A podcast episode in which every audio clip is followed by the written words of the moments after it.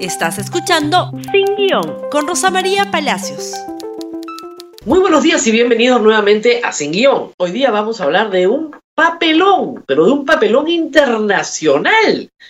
Así nomás uno no los ve y por eso hay que destacarlos. Y porque a pesar de todo lo malo, creo que tiene un efecto que podría ser positivo. ¿De qué se trata? Cuatro personajes decidieron embarcarse a Washington, D.C y llegando a los Estados Unidos, prevenir, ¿no es cierto?, a la Organización de Estados Americanos del fraude que se estaba consumando en el Perú. Dos son congresistas electos, el señor almirante Montoya por Renovación Popular, el señor Guerra García de Fuerza Popular. Dos han sido ministros de Estado, Nidia Vilches, que también fue candidata retirada del APRA, y Daniel Córdoba, que además ha sido jefe de plan de gobierno de APP estas credenciales, uno diría, bueno, la política peruana está bastante bien representada. Y ellos pensaron también que las puertas se iban a abrir a pies sin más eh, consideración en presencia. Bueno, pues no fue así, la verdad. Llegaron a la, vamos a hacer la lista de los sitios que visitaron, a la sede central de la OEA. Y caminaron, caminaron, caminaron hasta la reja. En la reja nadie les abrió, miraron por la rejita, se dieron media vuelta y regresaron caminando. Luego fueron a las oficinas administrativas de la OEA, donde sí efectivamente los hicieron pasar, la señorita pues que recibe los papeles que llegan, ¿no es cierto? El delivery, las pizzas, ¿no? Los hicieron pasar y una persona, el señor Icaza, que es el que se dedica a manejar las misiones de observación electoral, les recibió los papeles, muchas gracias, buenas tardes, hasta luego, y no hubo más. A la salida, Nano de García, en un ataque de entusiasmo, le tomó el micro al de América Televisión y él mismo reporteaba.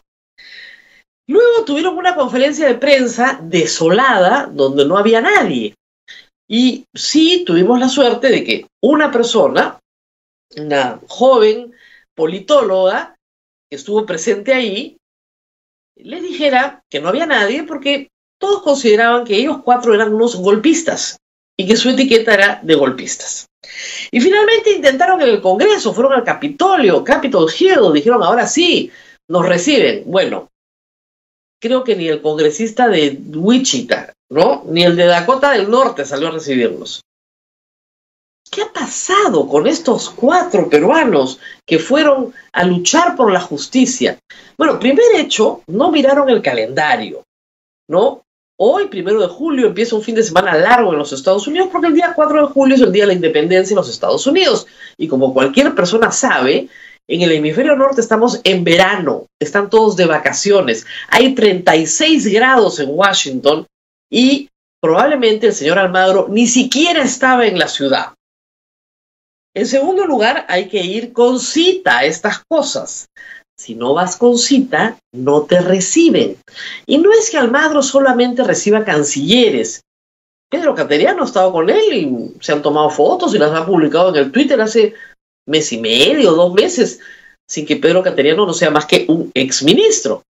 Pero hay que ir con cita, si no, no te reciben. No es que te bajas del avión y dices, aquí estoy, hay un fraude en mi país, ustedes me tienen que recibir. ¿Para qué fueron? No son tontos, ¿no? Ninguno de los tres, de los cuatro. Fueron para hacernos creer, para hacernos creer a todos los peruanos que subirte a un avión y decir que vas a un sitio ya constituye una gestión. Como el alcalde de un pueblo pequeño que le dice a sus conciudadanos, me voy a Lima a hacer gestiones y voy a traer el puente. Bueno, saben perfectamente que el puente no va a llegar de Lima, que probablemente las gestiones sean como estas, inconducentes, no sirven absolutamente para nada. ¿Por qué? Porque hasta el día de hoy los promotores del fraude no han podido presentar una sola prueba del fraude. Ni siquiera el señor Daniel Córdoba pudo responder este fin de semana por las pruebas. Se presentó en tres programas de, de televisión y reconoció, sí, no tenemos la información. No hay una sola persona en todo el Perú, en casi 86 mil mesas, con tres miembros de mesa cada una, que diga a mí me suplantaron. esa acta yo no la firmé.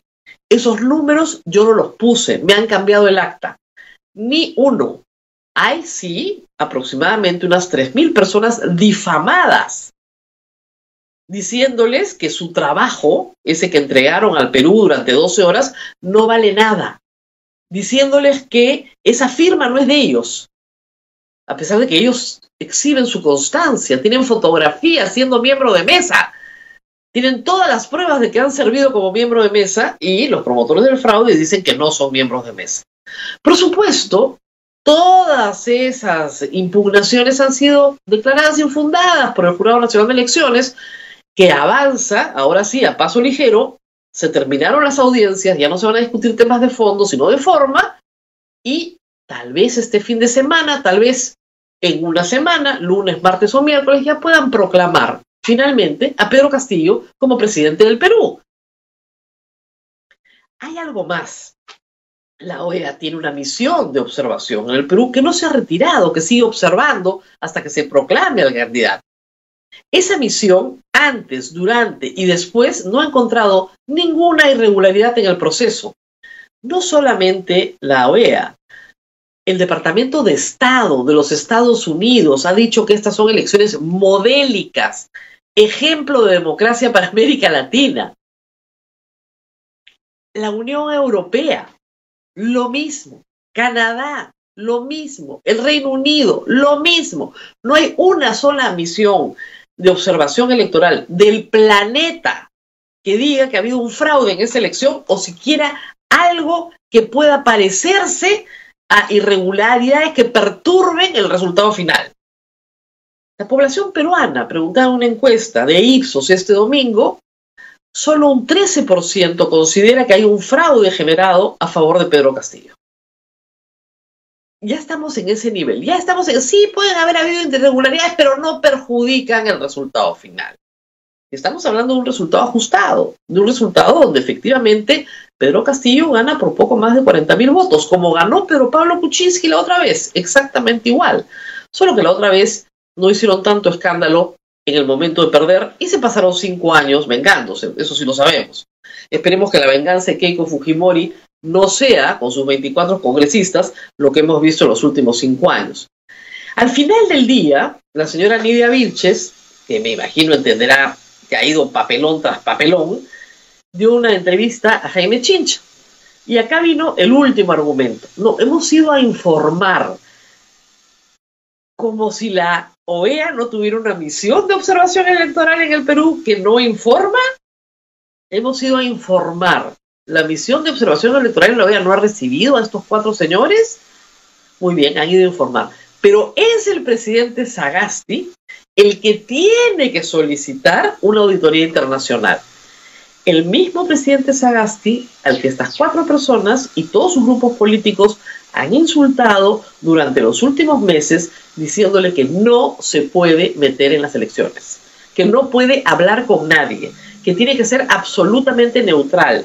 Ni siquiera cuando comenzó a haber este ambiente de golpe de Estado y Sagasti llama a Mario Vargas Llosa, a quien conoce personalmente, para conversar sobre este esta posibilidad de un golpe de Estado, ahí también salieron a decir que no podía hablar con Mario Vargas no podía ni siquiera hablar.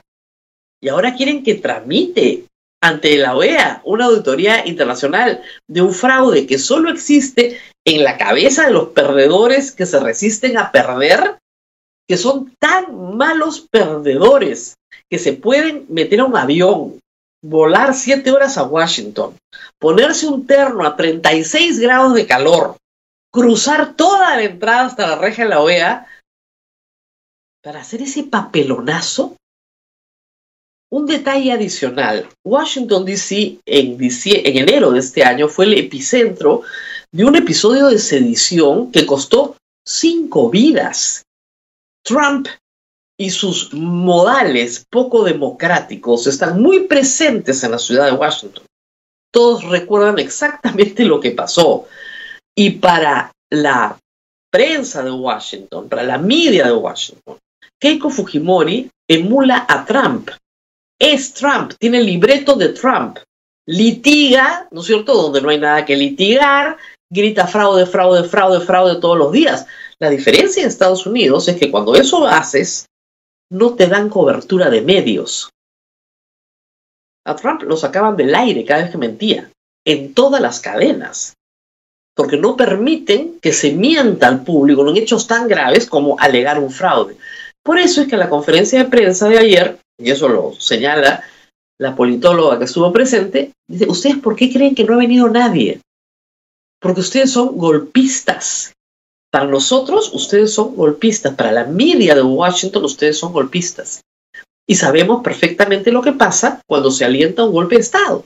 Terminamos con un tipo con cuernos en la cabeza, ¿no es cierto?, metiendo una bandera de los confederados del sur, ¿no es cierto?, a palazos dentro del Capitolio de los Estados Unidos se fueron al peor lugar del mundo a hacer su pataleta y le respondieron con un portazo en la cara que es exactamente lo que merecen.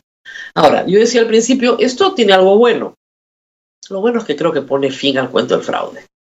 O sea, ya se dieron cuenta hasta los promotores del fraude y sus seguidores hasta dónde son capaces de llegar. Y si son capaces de llegar hasta este papelonazo internacional, es porque realmente no tienen nada que pruebe un fraude.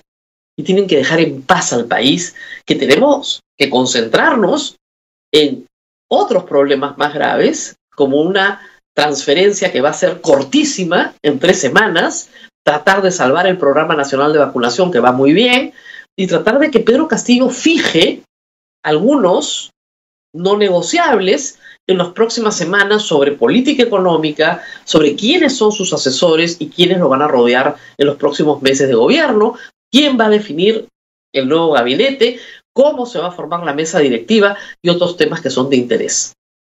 Así que esperemos que este evento patético haya puesto fin, fin finalmente a toda esta discusión que ya francamente a estas alturas no tiene ningún sentido. Y con eso nos despedimos. No he puesto las imágenes, no he puesto los memes, porque ya francamente da pena, pero pueden revisar mi Twitter y van a encontrar algunos muy divertidos. Muy bien, nos tenemos que despedir. Muchas gracias a todos ustedes por su audiencia. Síganos en Facebook, Twitter, Instagram, por supuesto en YouTube y nos vemos mañana. Gracias por escuchar Sin Guión con Rosa María Palacios. Suscríbete para que disfrutes más contenidos.